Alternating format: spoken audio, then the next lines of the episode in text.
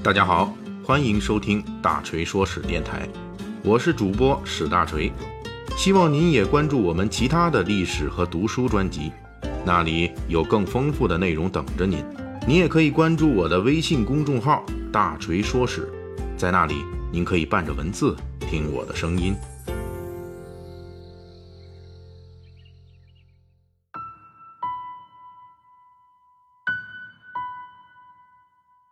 最近一段时间啊，我国各地普降大雨，这雨水多了，确实不是什么好事儿哈。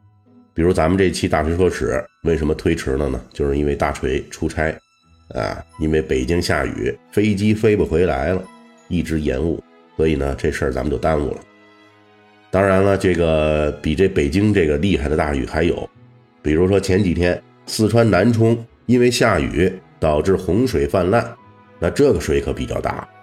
直接就把当地的龙王庙都给淹了。我们常常说大水冲了龙王庙，这一回啊，这条俗语算是有了现实版了。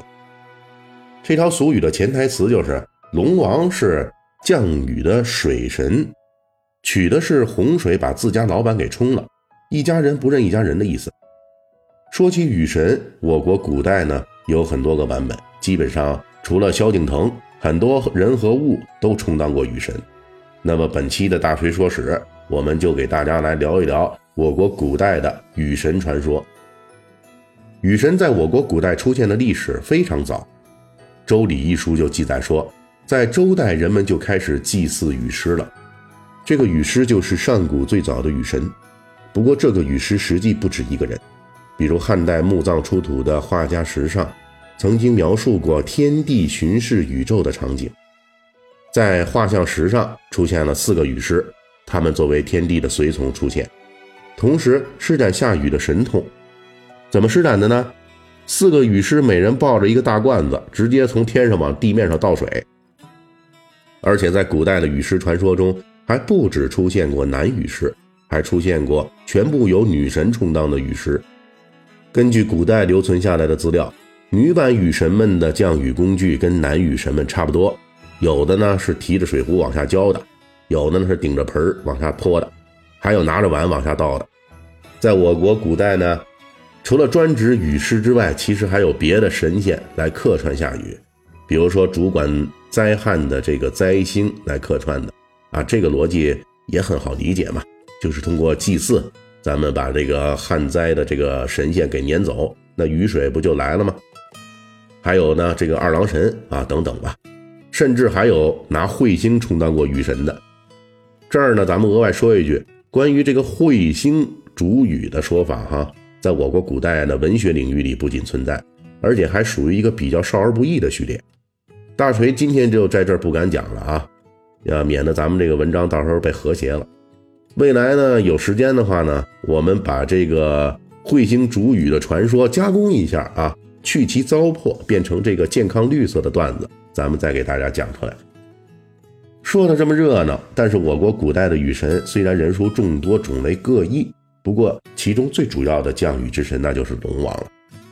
不过这个龙王啊，属于外来户，在我国上古时代，雨神雨师出现了大约一千年之后，他才姗姗来迟，作为雨神登场。龙王实际上来源于汉代传入中国的佛教内容，在。魏晋南北朝时期，“龙王”这个词正式出现，是在汉译版的《法华经》里。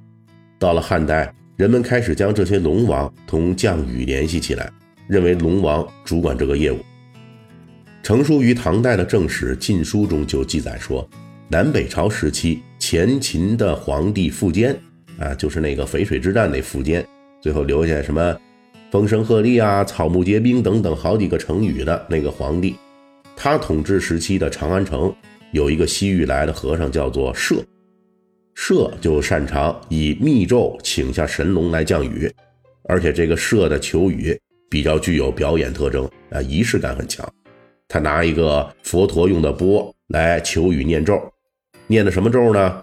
反正也不知道，没记载。但是我估计啊，就是猜的，就有点类似于什么“龙啊龙，快到碗里来”之类的。为什么呢？因为他念完这个求雨的这个咒语，就会有一条小小的龙在他的钵里面游泳，这时外面就大雨倾盆了。社还请富坚和大臣们来看热闹。咱们大锤说史啊，不是这个讲的什么怪力乱神了。上面引述的这个禁书中的内容，我个人对这种求雨表示不信。估计是这位高僧社会看一些呢天象的技巧，因此能比较准确的预测天气。至于钵里边那条龙，可能是某些药水或者是涂层之类的遇水发生反应的东西。但是类似这样的求龙神降雨的记载，在唐代呈现了井喷态势。此前的朝代啊，这类记载几乎没有。比如唐玄宗时有一个和尚叫做不空，他也善于祈雨，估计是为了表示他的法术更厉害，一代更比一代强，跟其他人有所区别。不空不仅能求雨，他求来的雨还能自带味道，而且是你提前可以提要求。要什么味道的雨，他就能给你下什么味道的雨。比如有一次，不空说了：“我昨天求雨，焚烧了一条白檀香做的小龙模型，结果唐玄宗就派人去取当天下的雨水，一闻果然是白檀香味道。这种更邪乎的传说啊，我们仍旧表示不信，但是还是比较心动的。您说这要是真的，那得多给力呀！咱们提前烧一瓶什么可乐呀、汽水啊。”呃，或者什么白花蛇草水之类的，这天空下雨都得下的是什么呀？您想想。也正是从唐代开始，龙王们通过这类传说，不断的强化自身的下雨职能。到了唐玄宗天宝十年啊，就是公元七百五十一年，皇帝正式下令册封四海龙王，分别是东海广德王、南海广利王、西海广润王，还有北海广泽王。从此，龙神成了龙王，正式被纳入我国古代的神话传说序列，并且有了自己的职称。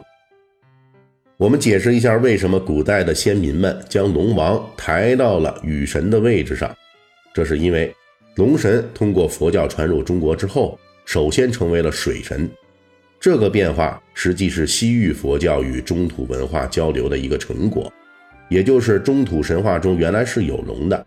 一般认为蛟龙之类的都是活动于水中，而传入中国的佛教中的龙，借鉴了中土原有的对龙的认知，将佛教的龙的形象与中国本土龙的形象进行了合并，最终成了主宰水域的神仙。因此，我们可以发现一个有趣的现象，那就是佛教，特别是龙神信仰，在民间推广开来之后，也就是唐代以后，我国就很少有当初战国时代。西门豹治邺时那种河神河伯的传说继续出现了，逐渐的各路江河湖海都变成了龙王当家了。而我国先民早在汉代就已经认识到，江河湖海之水和天空降雨是循环的。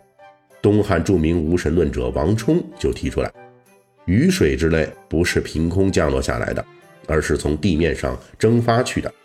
我国先民的这种初步的水循环理念，最终帮助龙王从水神变成了雨神。